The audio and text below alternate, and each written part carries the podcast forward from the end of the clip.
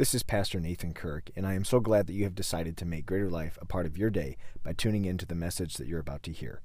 We here at Greater Life are a group of people that are passionate about living for Christ as well as service one to another.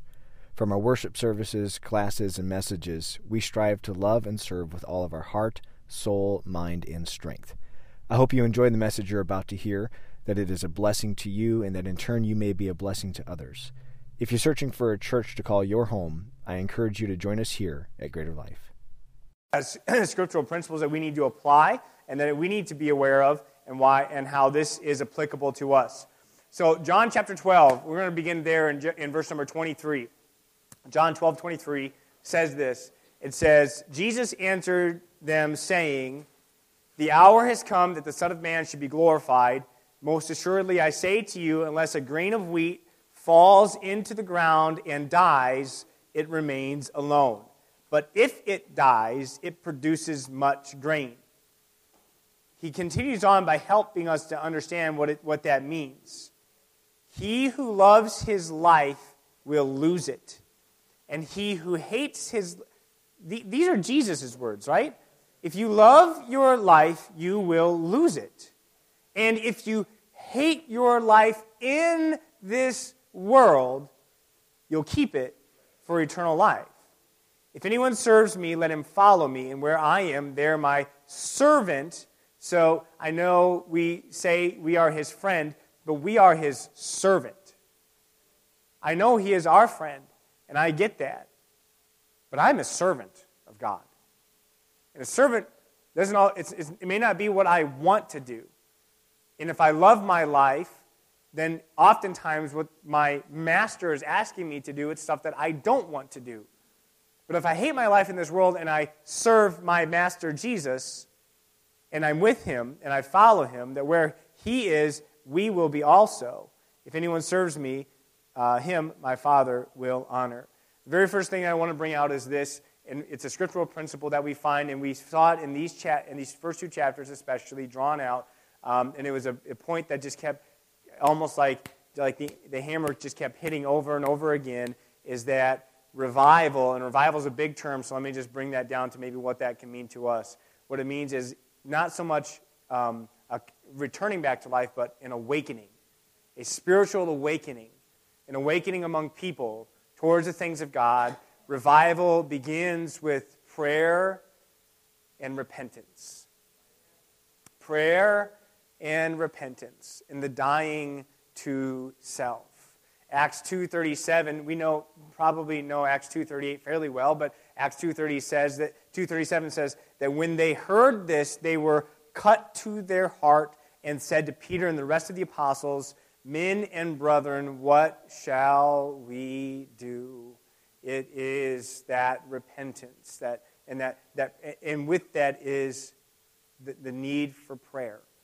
So, what, what does that repentance mean? Um, repentance starts here. It starts in the house of God among the people of God. It starts with us. And that's maybe a heavy handed principle that we find in the Word of God.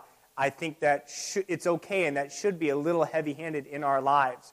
Lord, help us if we are at a point where we are too advanced for repentance, too because what happens is when we approach that, we become too proud to repent, too self righteous to repent. And the Lord will resist the proud. And quite frankly, what I believe and I think what we find being evident is that He will transition His revival, as it were, to those who are humble. His word says in Isaiah that, Thus saith the high and lofty one who inhabits eternity. He says, I am here to revive the spirit of the humble and the contrite heart. It's, that's where it begins, is humility and contrition. Continuing on, though, it was, and if you read this, these chapters, you'll find that they, this man and the people there were people of prayer. Significant prayer. Not just pre service prayer. Not just rushing on my way to work prayer. Not just convenient prayer. But they were not, not, even, not even inconvenient prayer. Like it was beyond inconvenient. And where, we, where this first jumped out in this book, and what we find here is the concept of an intercessor. And Lord, help us return to a, and help us to become a culture of a praying and interceding church. Intercessory prayer is not just for one person. It's not just for the select few within a church to be able to do that, like, oh, that's their gifting. Intercession is for the people of God standing in the gap for those that He has purchased with His own blood. Isaiah 59 16 says, He saw them, He saw that there was no man and wondered that there was no intercessor. Therefore, His own arm brought salvation for him, and His own righteousness it sustained him. Ezekiel 22:30, so I sought for a man among them who would make a wall and stand in the gap before me on behalf of the land that I should not destroy it, but I found no one. And prayer and intercession are keys to revival. And revivals, I, I don't mean for us, it's, it's keys to an awakening. It's keys to being moved, Uh, to, be, to, to the Spirit of God moving in our personal lives and then also corporately with us as a church. Prayer. Real prayer. And when we read this book and we start to read this testimony, again, if you, if you remember the assignment from last week or the topic was the power of personal testimony and witness, one of the powerful things just about hearing this man's testimony is that within the matter and course of about a year, a year and a half, maybe close to two years, but in, in a matter of course in these two chapters, just less than a couple of years, what you're hearing consistently over and over and over again is prayer. Prayer. Um, there were some points that were made. I don't want to. I'm not going to get into those just yet because we'll get there in our book discussion aspect. But the next point that I want to bring up is this: um, is this was a really there were some really intriguing parts that took place when they were talking about some of the some of the signs that were evident. Anybody remember some of those? Maybe we could talk about some of the signs are evident that were really like, wow, that's really out there. They spoke in tongues a real long time. They sang in the Spirit. Even visual signs that they could see.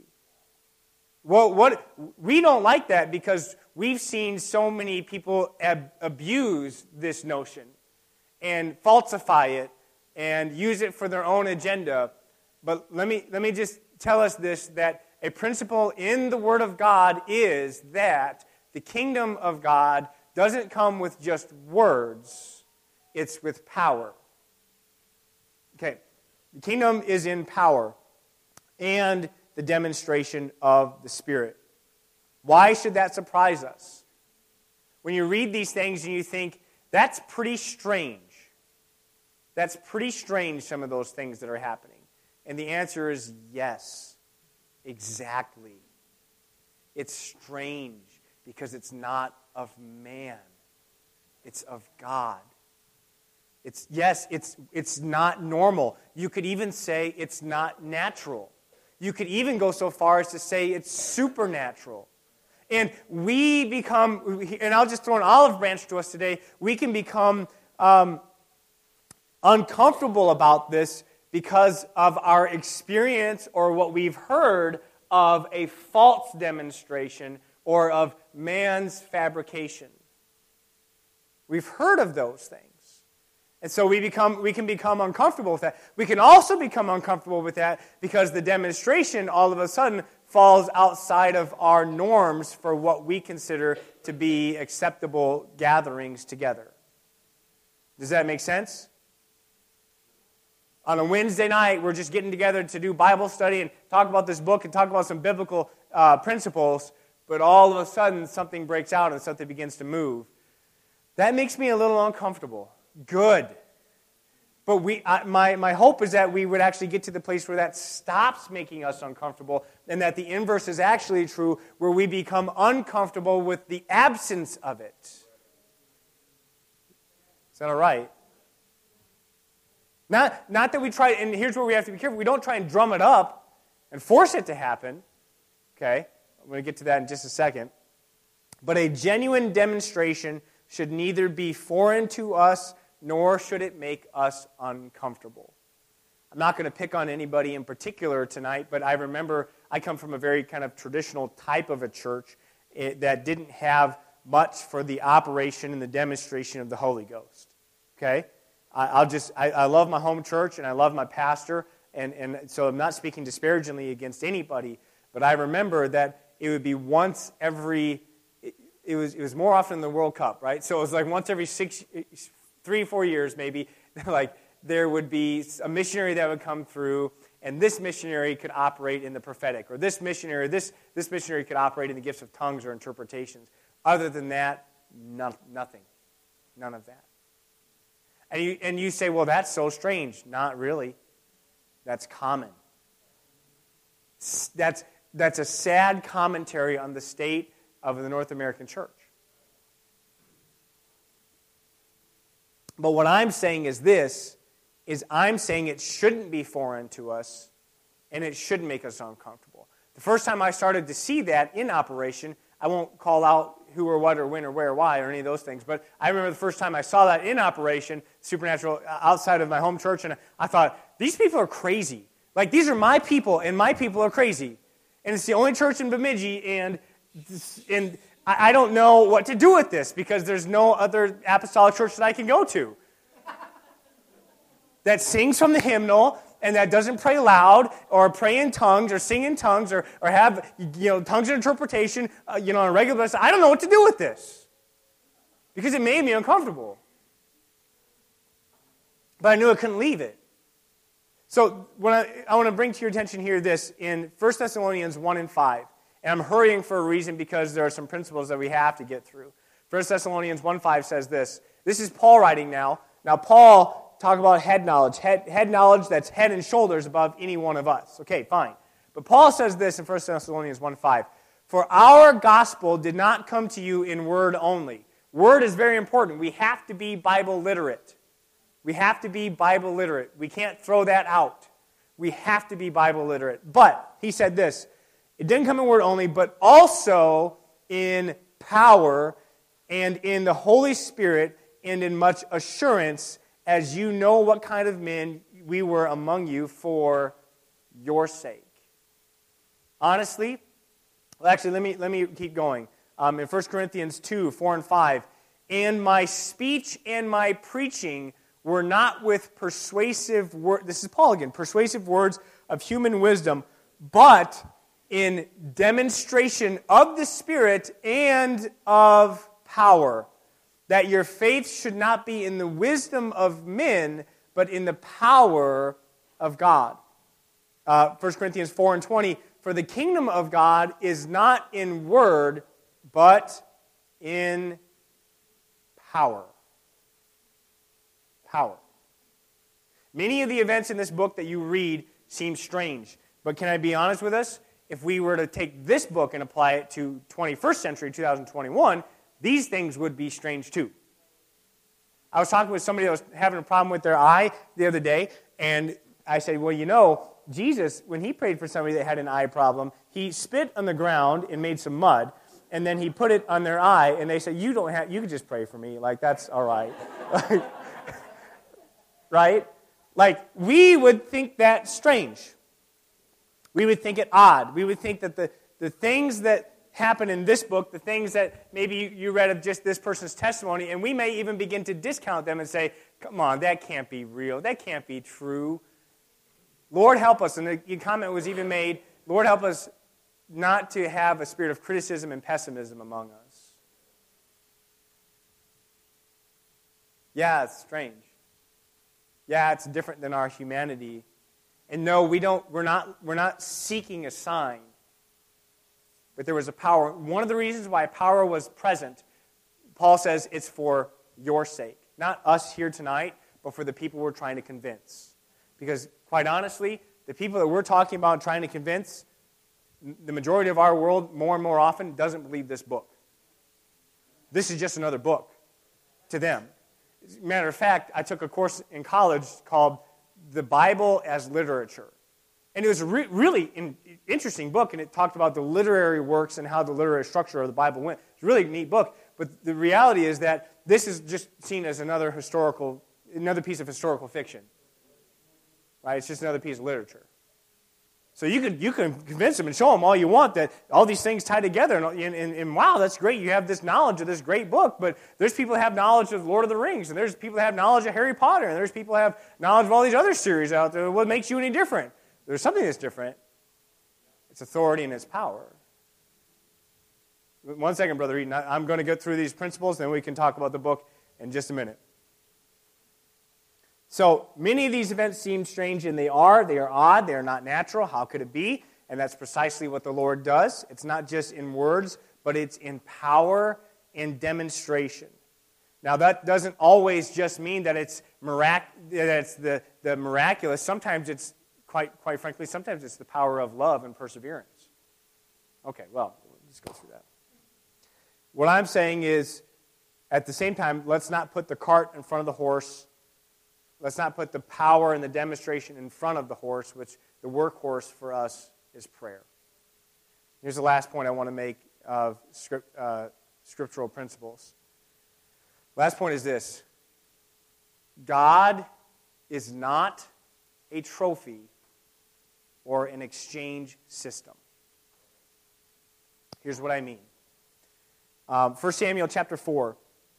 If you want to grab your Bibles and turn there really quickly, if you don't, that's fine. I'm going to read it here in just a moment. 1 Samuel chapter 4, 1 through 11. So here's what's happening here. It says, The word of Samuel came to all Israel. Now Israel went out against the Philistines to battle and pitched beside Ebenezer, and the Philistines pitched in Aphek the Philistines put themselves in array against Israel, and when they joined in battle, Israel was smitten before the Philistines, and they slew of the army in the field about 4,000 men. And when the people came, were come into the camp, the elders of Israel said, Wherefore or why has the Lord smitten us today before the Philistines? Let us fetch the ark. Let's go grab the ark of the covenant of the Lord out of Shiloh unto us, that when it comes among us, it may save us out of the hands of our enemies. So the people sent to Shiloh that they might bring from thence the ark of the covenant of the Lord of hosts, which dwelleth between the cherubims, and the two sons of Eli, Hophni and Phinehas, were there with the ark of the covenant of God. And when the ark of the covenant of the Lord came into the camp, here's what happened. All Israel shouted with a great shout. So the earth rang again. Wow, that's really a loud shout.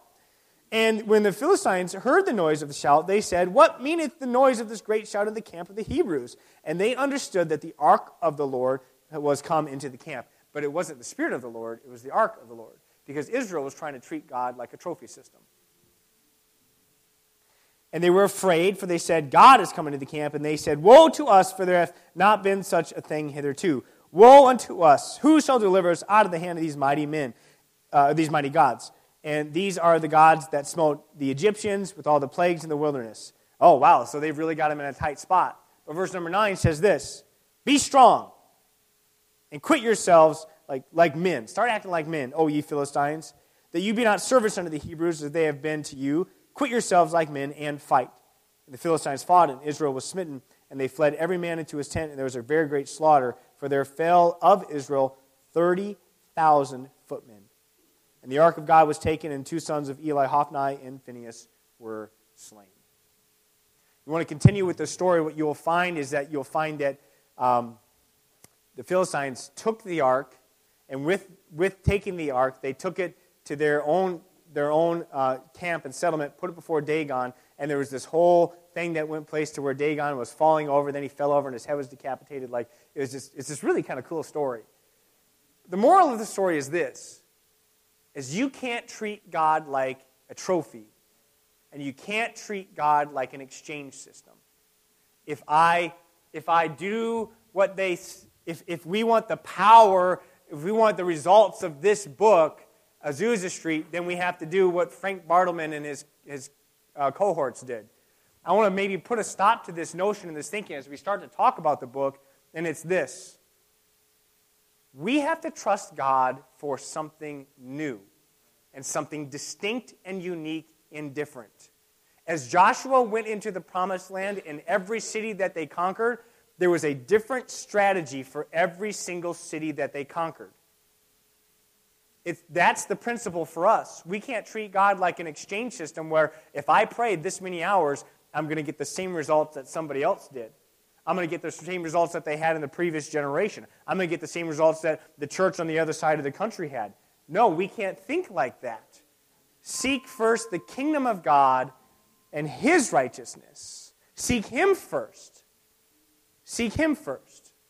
We don't treat him like, a, like an exchange system where if we give so much, then he's going to give something back to us because we deserve it.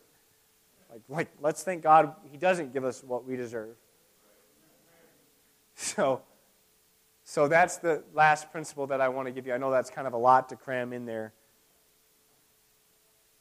But that God is not an exchange system, He's not a trophy to be carried around.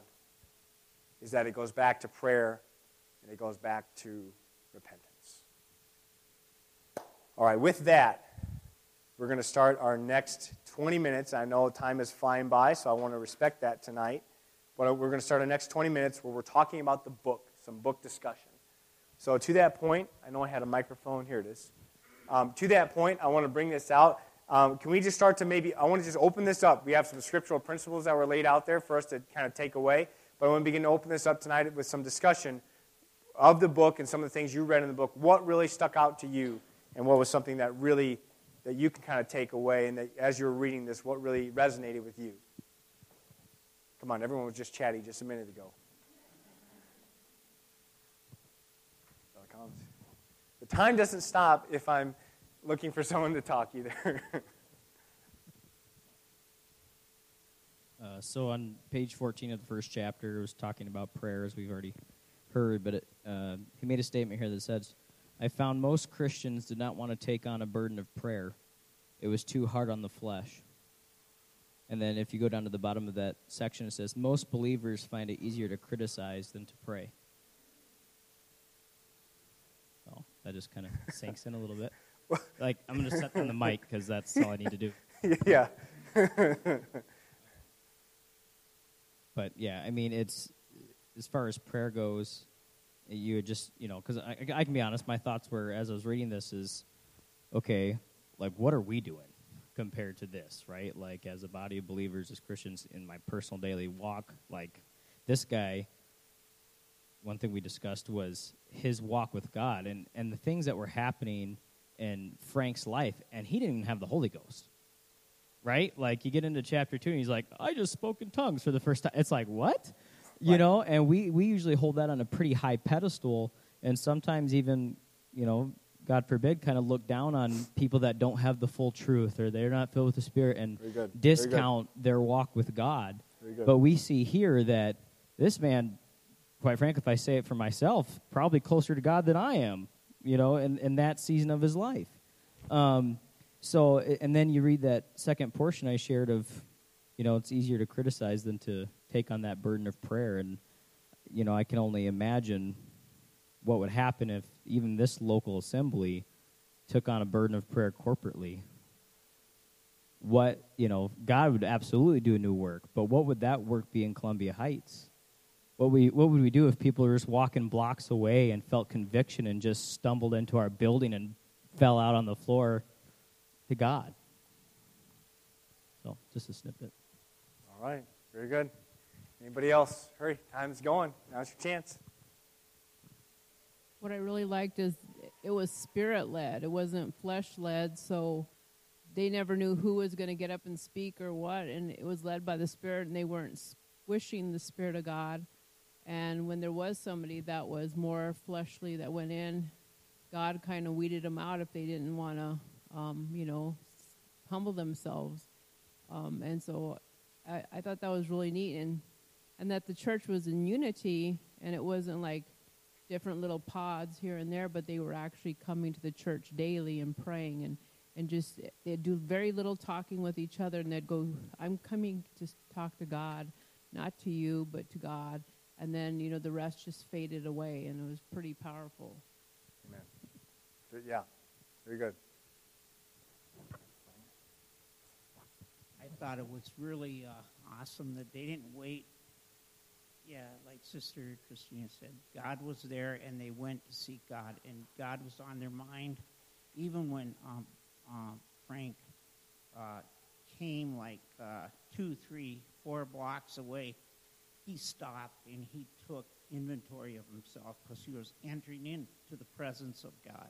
They didn't wait for the pastor to come and start the service or so and so. They just sought God and they were there for God and God was there on their target and and and like clean. I'll take that before you say something. Get yourself in trouble. All right. We, well, I'll come back here. We've we got a lot of folks up here. Come on, we got 15 more minutes. Let's go. Any, who who else up here? All right. Just a short point that kind of stuck with me was I- think the Lord every day for our, uh, our leadership. And uh, what, if, what if there's a day where the leadership does not show up? Is that going to affect what we do? Um, are we going to sit there and wait for someone to step up, or are we going to do what we know is right? And uh, I just thought that was, you know, he, he said that over and over in regards to just, you know, people sitting there waiting. And um, yeah, personally, I've done. I've sat there, led other people, you know, especially with my with my family, and you know, um, time to step up. Okay. We'll talk about that in a second, what stepping up looks like.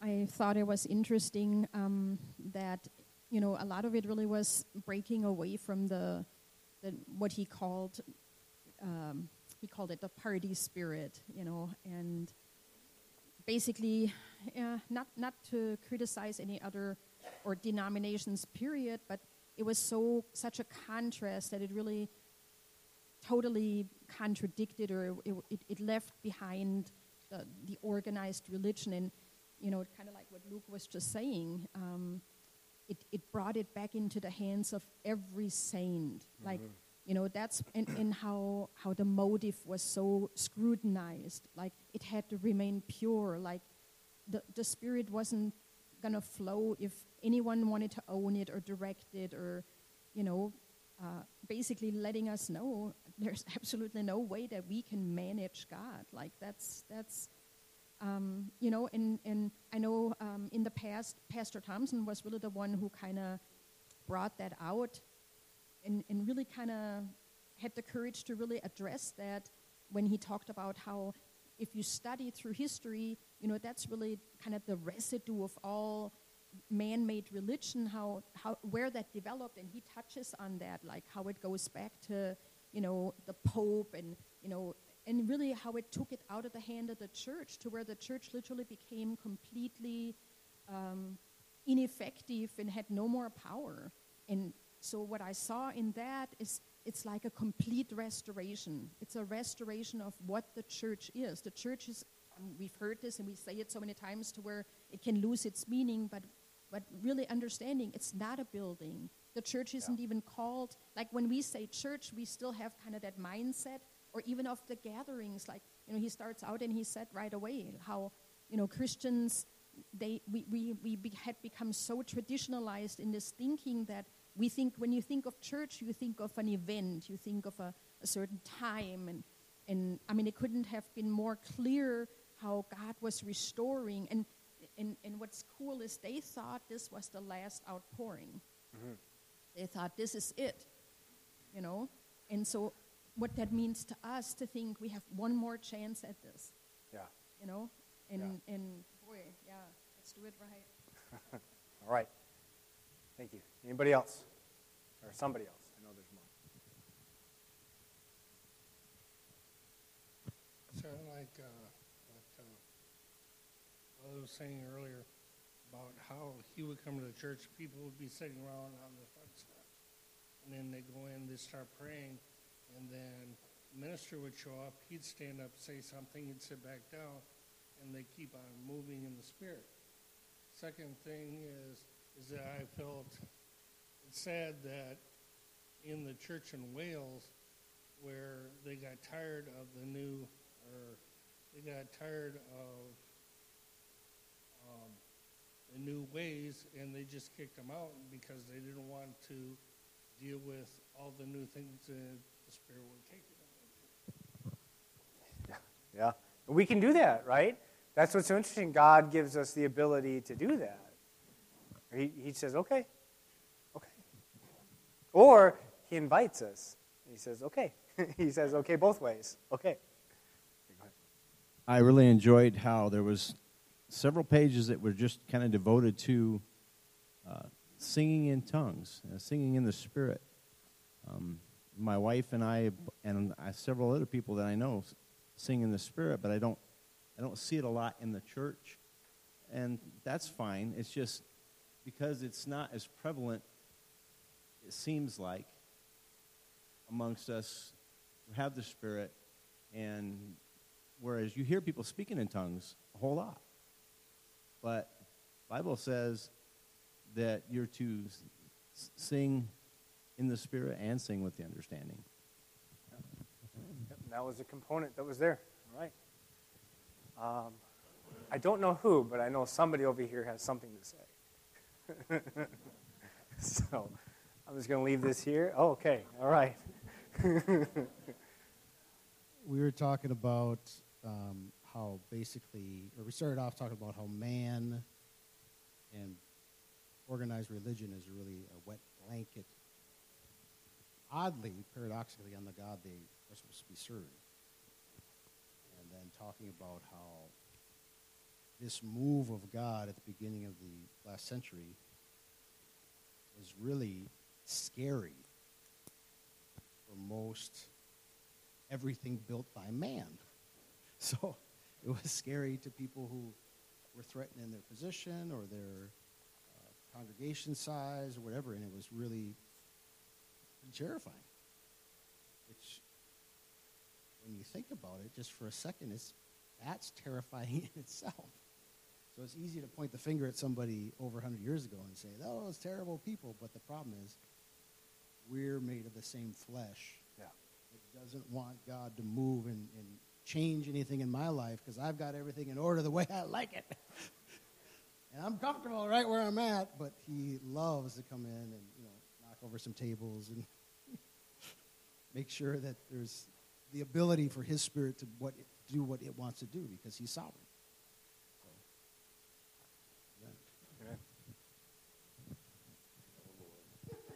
Anyways, so uh, you know what? Uh, can't help but go to when you talk about repentance. Psalms 51. A broken and a contrite spirit. When that man's daughter died, that was it for him. God broke that man, took him to a place where he could use him. And in that, he put a commitment to God that opened up the doors. And so that's all part of that the commitment, the prayer, the faithfulness, and how, how, how deep he went during that time frame. No matter what anybody else had said, you know, and then what happened was on Azusa Street, one of the things is that the explosion took place, and there were people coming in from all over, from India, you know, from, from across the world to see what this, this uh, noise was, like in the upper room, right? And, uh, but he kept that commitment through all that thing, no matter what happened. And uh, like I mentioned over here in the first four pages, you know, he, he talked about, he mentioned his daughter passing.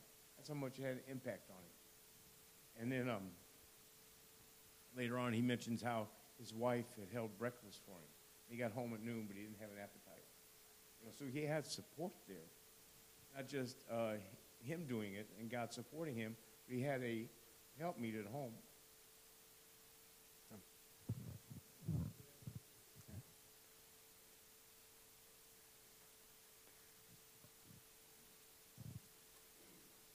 Go ahead, April.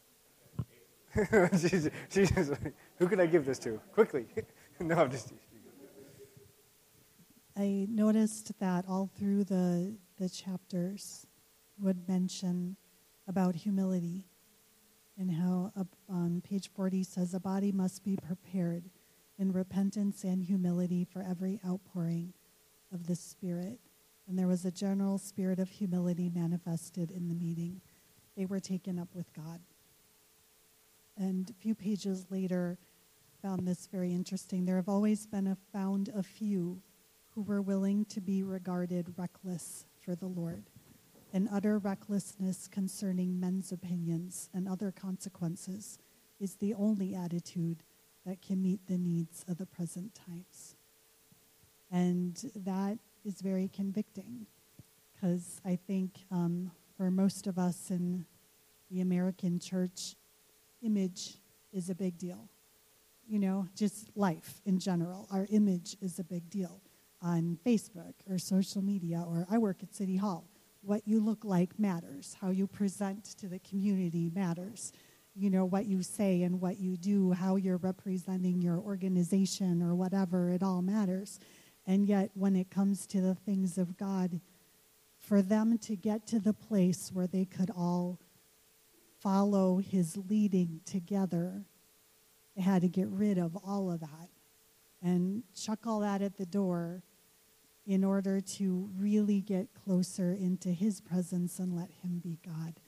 And he's really been convicting me about that. I'm really grateful for the service we had Sunday morning talking about the, the deeper repentance. You know, I think we're good people. I mean, you know, we repent, but sometimes you stop and really realize the corners of your heart that maybe you don't really talk to God about, don't want to talk to God about, don't want to acknowledge that they're there, even to yourself. And when he starts talking about just the pure presence of God and how people would just fall on their face. You know, like it, it gets scary then when you're coming before Almighty God and what could happen and everything that can be revealed will be revealed. I think if we want to get to that point, then we have to be willing now to get it all out now, or it will come out later. And um, on page 53, it says, As your cross, so will your Pentecost be. God's way to Pentecost was via Calvary. Individually, it must be so also today. The purity and fullness of the individual Pentecost must depend upon the completeness of the individual Calvary. And that part's not fun. We want to get to, okay, God, pour out your spirit, heal people, do cool stuff. We'll invite our friends. And he's like, no, it starts in the garden.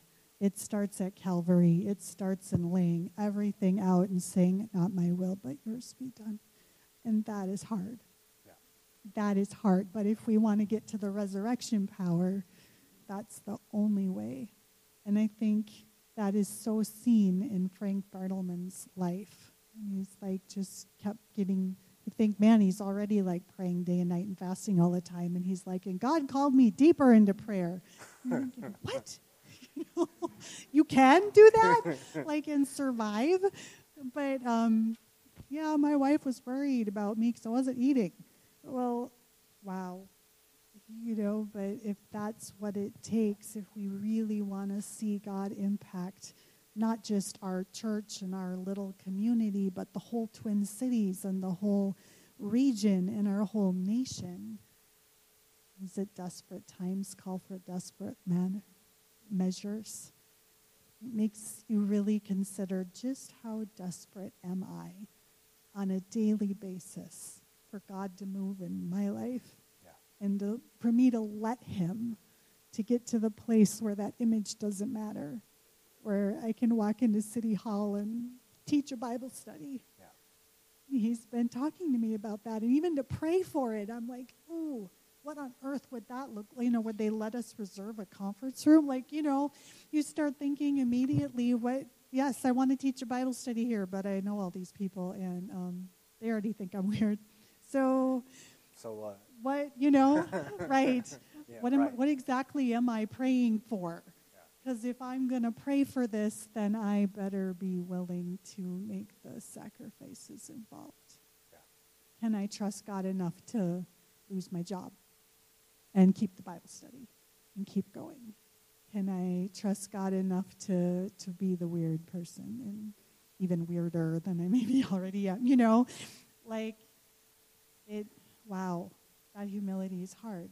That that garden experience is hard. It's that grain of wheat, right? That grain of wheat that has to die. If I'm going to live, I have to die. We, we, can't, we can't do both, we can't accomplish both at the same time. We can't accomplish His will and our will, or His will and our comfort. It doesn't mean that it's, you're destined to be uncomfortable. There is beautiful joy in his service. Just like the joy that there is when a mother gives birth and holds that baby in her arms for the very first time. What joy that that is. But those nine months leading up to that, and those 22 hours of pushing and pain and leading up to that, that's not a lot of joy. But the Lord brings it to the birth. He's the one that does that, but He does it through us. And that's, I think that's a great place to maybe transition for us to start to talk about application. Because all of this discussion is great. We could probably keep going on and on and on and on and on and on. But it doesn't do anything if it doesn't change us.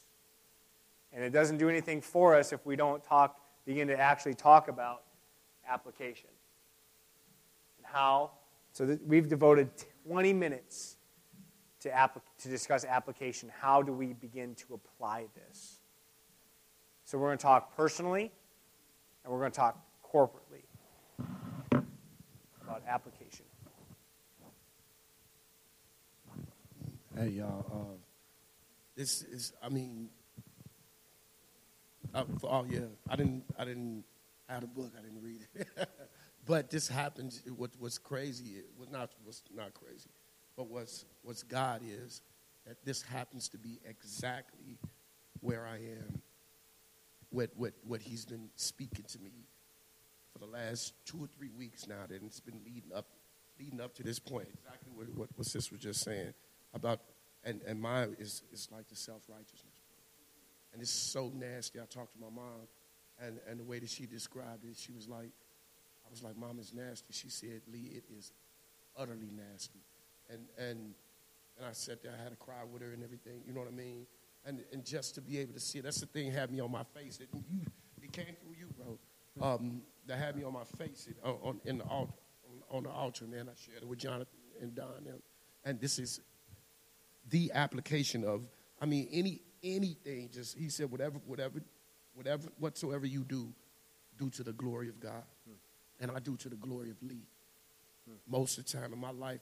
And in fact this this can help me survive in, in these streets. It helped me survive in in in, in prison in in in wars in, in everything you know what i mean to just to about, about my image about you know what i'm saying how i'm presenting myself how i'm showing up and he's ripping all of that down I'm gonna have to take it and bottle it up and package it up and set it all at the at the cross and give it all to him and then depend on him is scary.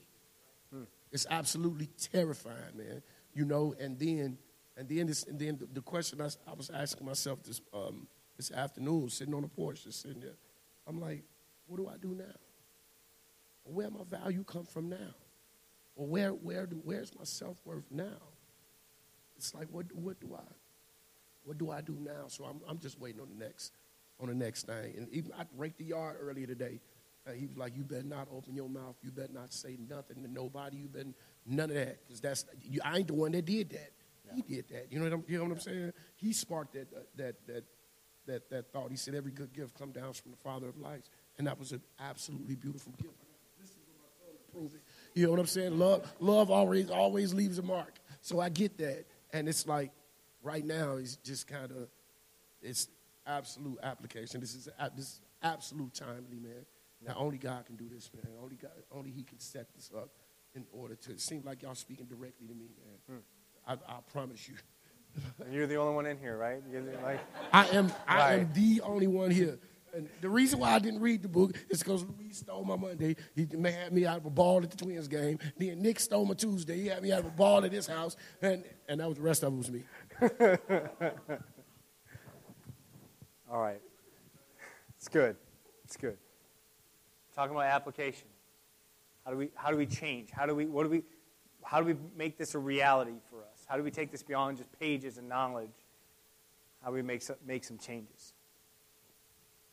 So I would say this is more of a, a corporate application, but and the the points already been touched on briefly. It says on page 29, human organization and human programs leave very little room for the free spirit of God. Um, and then later in that paragraph, it says, souls are born into the kingdom only through prayer. Hmm. Um, later on, page 30 says, prayer was not formal in those days, it was God breathed. It came upon us and overwhelmed us. We did not work it up. We were gripped with real travail of soul by the Spirit that could no more be shaken off than because of the birth pangs of a woman in travail. Without doing absolute violence to the Spirit of God, it was real intercession by the Holy Spirit. And then earlier in chapter 1 on page 23, he's ta- uh, Frank's talking about how there was a spirit of intercession upon him, and a brother rebuked him. And he says, The flesh naturally shrinks from such ordeals. And you go down to the end of that paragraph, and it says, And so with the churches regarding soul travail, there is little burden for souls. Men run from the groans of a woman in travail of birth, and so the church desires no groans today. She is too busy enjoying herself. So, corporately, just whether it's when we assemble together as a body or we're alone and we feel that travail, you know, it's really easy to suppress that. And it's really easy to shrink away from that, right? Like, we even have members of our body that, you know, even from a noise level, right? Like, oh no, somebody's getting loud. And it's, and it's not about the noise, right? Like, that's a whole separate thing. It's not just making noise. Um, but when we discern as a body that there is travail beginning, being open to that and allowing us to go into those labor pains because it says that souls are born through prayer. And if we really want souls, say Columbia Heights souls, say whatever community you live in, we want those souls, we have to be willing to go into travail for those souls and be aware as a body that, you know, there's there's people I'm sure in this room that God wants to use in intercession, the whole body, of course, as Pastor already said. But if we discern that, it could be in the middle of a service, it could be in the middle of preaching, and obviously the leadership will be led by the Spirit to know that that's the Lord uh, interceding. We need to be sensitive as a body and discern that and be willing and being open to that versus saying, oh, my flesh doesn't like that, so we shut that down.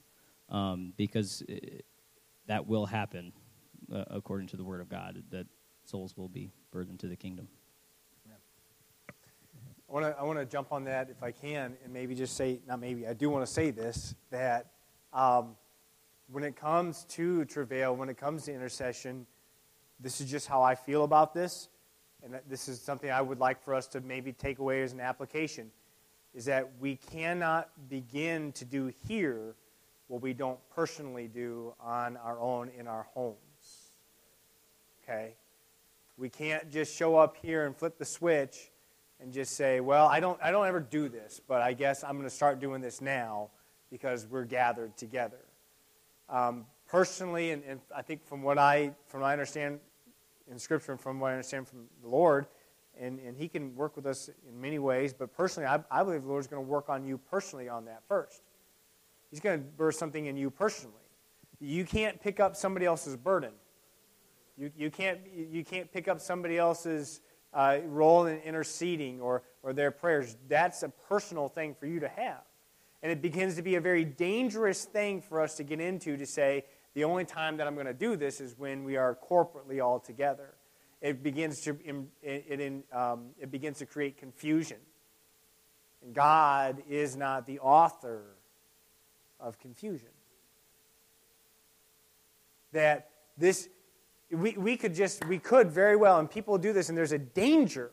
This is why I talked about the, the trophy system. There's a danger in trying to flip the switch and to say, well, now we're going to be a, a, a travailing church, or now we're going to be an interceding church, or, or we're going to we're going to mix that with singing in the Spirit. We're, now that's just who we're going to be. Everyone come on Sunday, start singing in the Spirit. The problem with that is, and, and, and Brother Collins isn't saying it, the, Brother Wilson wasn't saying that. That's not, that's not what they're saying. The problem with adopting that mindset is trying to force God's hand. In Acts chapter 8, what can I do so that I can buy this gift too?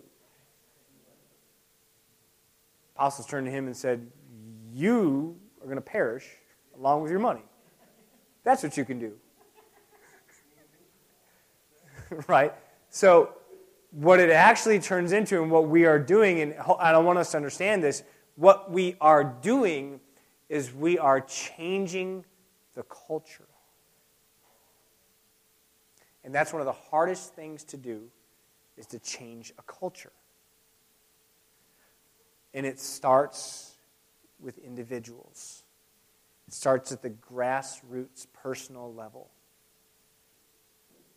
This whole there was this whole section. How many of you kind of enjoyed the notion of I should be careful how I ask this. Um, the notion of a lack of organization or, not, or departure from, organ, from man made organization. So you're like, I want to raise my hand, but I don't want to offend. um, the author speaks about organization as an ill of the church. And while we caution against too much organization, at the same time, biblically, we also understand that organization is biblical. But the point can't be lost in the, in the discussion is this is that we, we, we have Sunday morning, Sunday night, Wednesday night service. That's it. And even in our gatherings together, there is there, maybe there is a perceived um, suppression of the moving and the leading and the guiding of the Spirit. And I want to address this on a cultural level within, our, within this church, is I want to, I want to change that perception. That, there, that we don't want to suppress the Spirit. That it's not a one man show. If it was a one man show, quite frankly, I wouldn't be handing the microphone around.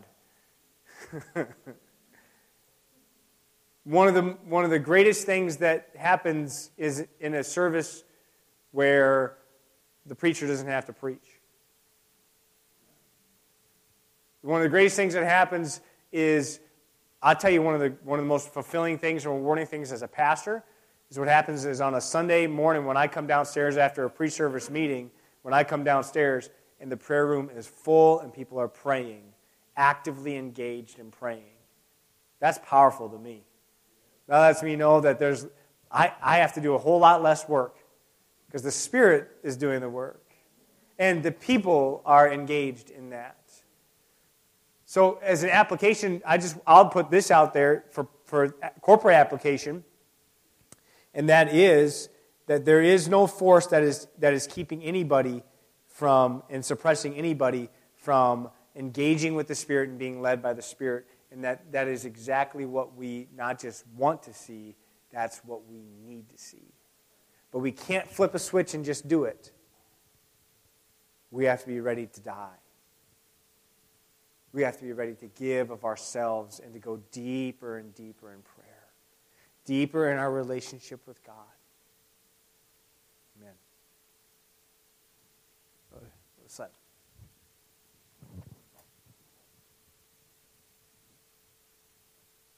Another thing that I had realized and recognized is he was talking about him and another minister, another gentleman that went into the church and they were praying.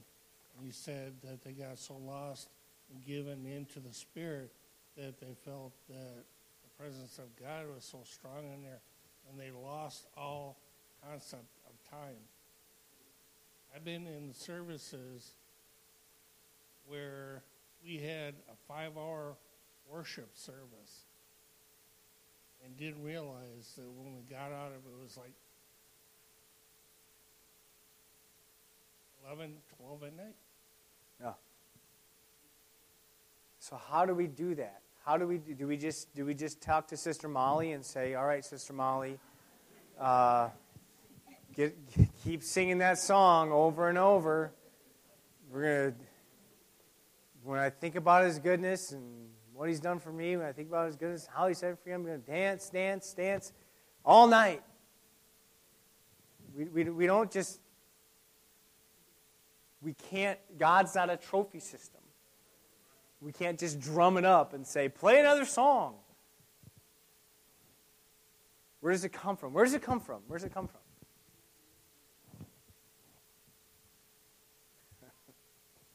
Uh, just to piggyback on what's been said, what Pastor Kirk was just referring to is our, our motives. Of there was a portion in the book where it talks about when people were gathering and there was people coming, and it was obvious that their motives were self-centered. They were not there for God; they were there for them themselves. And they were, so, and the whole gathering was so led by the Spirit that the people didn't have to shut those other people down. They didn't have to tell them to be quiet. Like the Spirit took care of all of that. So when we talk about going in travail, we talk about operations the gifts of the Spirit. We talk about the supernatural happening. Talk about worship happening for five hours. It's what are our motives before the Lord? Why are we here? What are we here for? What are we seeking after? Um, and if we get our motive right, I think there'll be kind of a domino effect of everything else falling into place with that.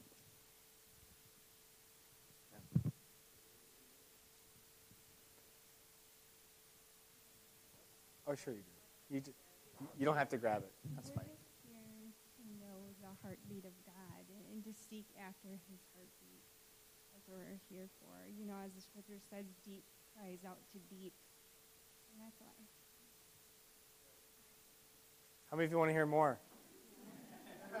okay, I'm going to go over here before I get in trouble. Yeah.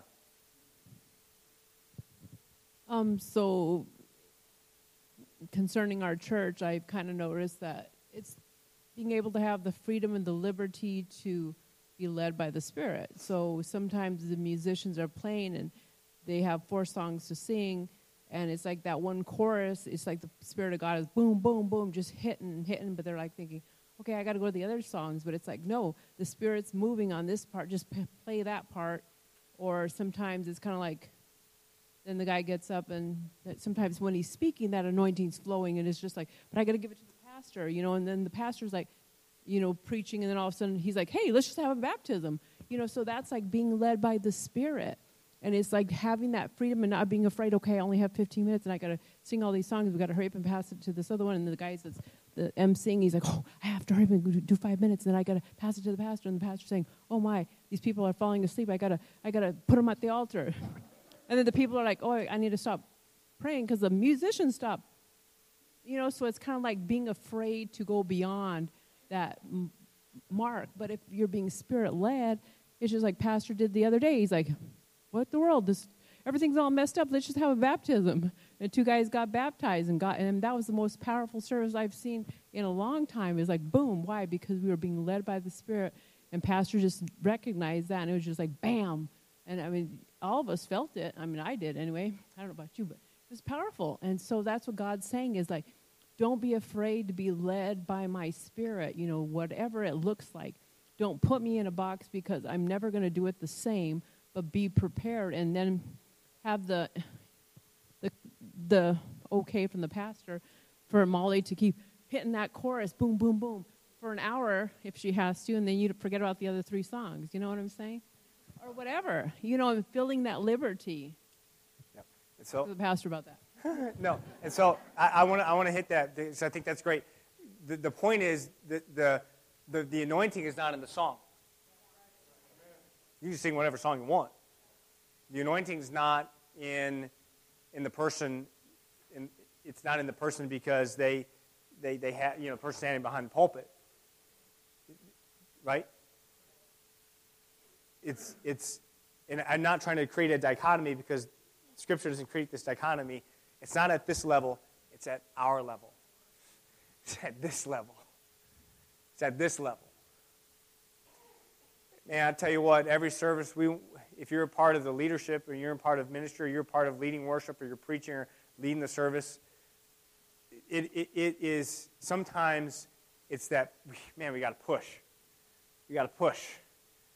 I, I, will say it because she's not here. Sister McGowan on Sunday night, if you were here, you noticed that she, she kind of stopped everything. I said, Nope, we're not moving any further. I was so happy because I wasn't preaching. I was like, oh, this is great. Either way, it's going to go great. Like, I, th- I thought it was great. And she addressed it and hit it and said, we, we just got to stay right here. We, we have to stay here until we can move on.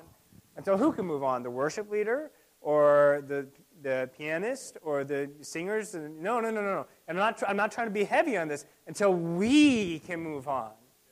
Right?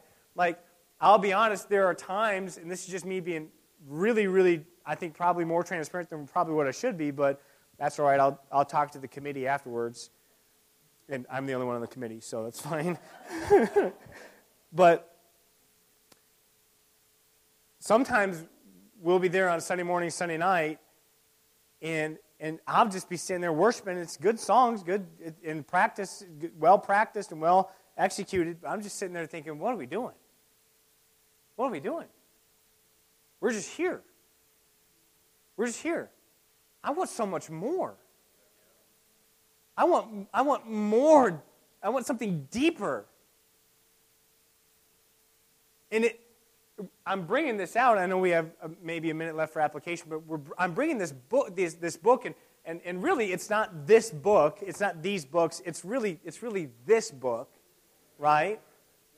It's just maybe awakening us a little bit to see it in a little bit of a different light and, and to maybe shed something else on this so we can perceive it in a different way. But I'm, we're bringing this out for a reason and, Brother Collins had talked about what are our motives. And when we get together and we worship and we're, and we're here gathering together, are we coming to just punch the clock or are we, are we coming ready for an, with an expectancy for God to move and to do something in this service, not for ourselves, not for us, and not even, can I just say this, not even for our guests, for Him.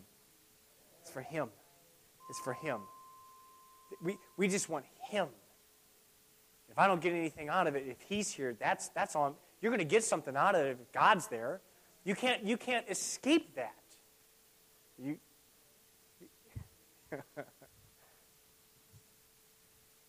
you know, one thing too that I that totally because I asked myself this question reading this is we we probably all can sense that there is something happening right now, and it has to do with God's perfect timing. And to be honest, that's the same thing that happened here. Mm-hmm. And, and what I asked the Lord over and over, and it was already mentioned here tonight, and, and I hope that we all, you know, understand that so that we don't possibly make that mistake because there is absolutely no amount of prayer that can produce this.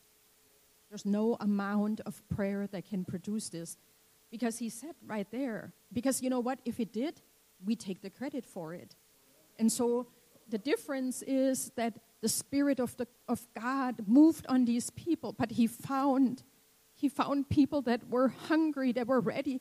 And I believe that he prepares that ahead of time. And right now, he's preparing us. He, this is the time of heart preparation and that spirit that we're longing for, that prayer, that, that, that intercession, and that, that kind of depth, we cannot produce that. We, we cannot manufacture it. We can't conjure it up, and I wouldn't want to. But what we're doing right now is we're, we're, we're given a chance to say, I surrender. I, I want this, and, and I don't have it. And as a matter of fact, I'm so far away that it just really puts me in the dust. I'm, that's how far we are from this. And so, really, the difference is now we're in this time frame again. It's God's timing. He's doing this. He's doing this.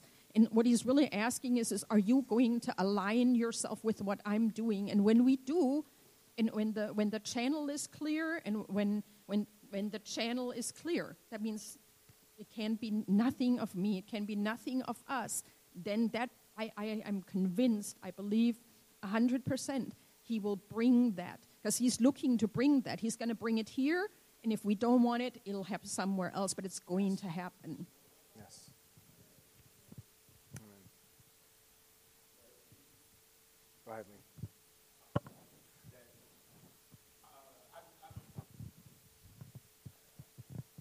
kind of self-proclaimed, I guess. I'm, I'm, I guess I'm what you call new to the faith, you know, because I'm, I'm fresh fresh off a bad decision. You know what I'm saying? And so, and so the thing is, is, is, is what I've learned. What I've learned from the point where I said yes, God, that nothing happened until I was broken and a contrite heart. That, that that's the only way, the only absolute only way he gonna move is when I stop moving. He said, "Be still and know that I'm God." And know he said that I don't come back for the for the for the. He said, "Think not I come back for Israel, but for the lost sheep." I'm the I'm definitely a lost sheep. And in that, in that loss, he said, Paul said, I'd rather boast in my infirmities. In those infirmities is when he show up. Is when I, is when he show up.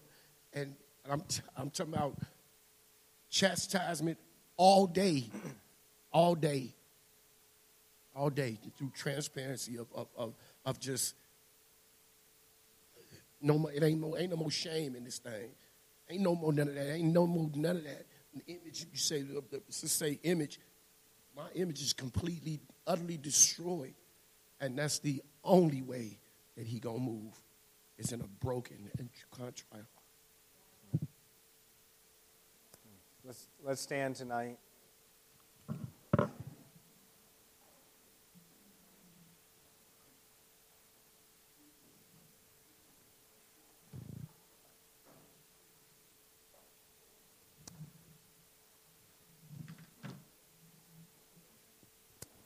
Jesus, we just want you, Lord.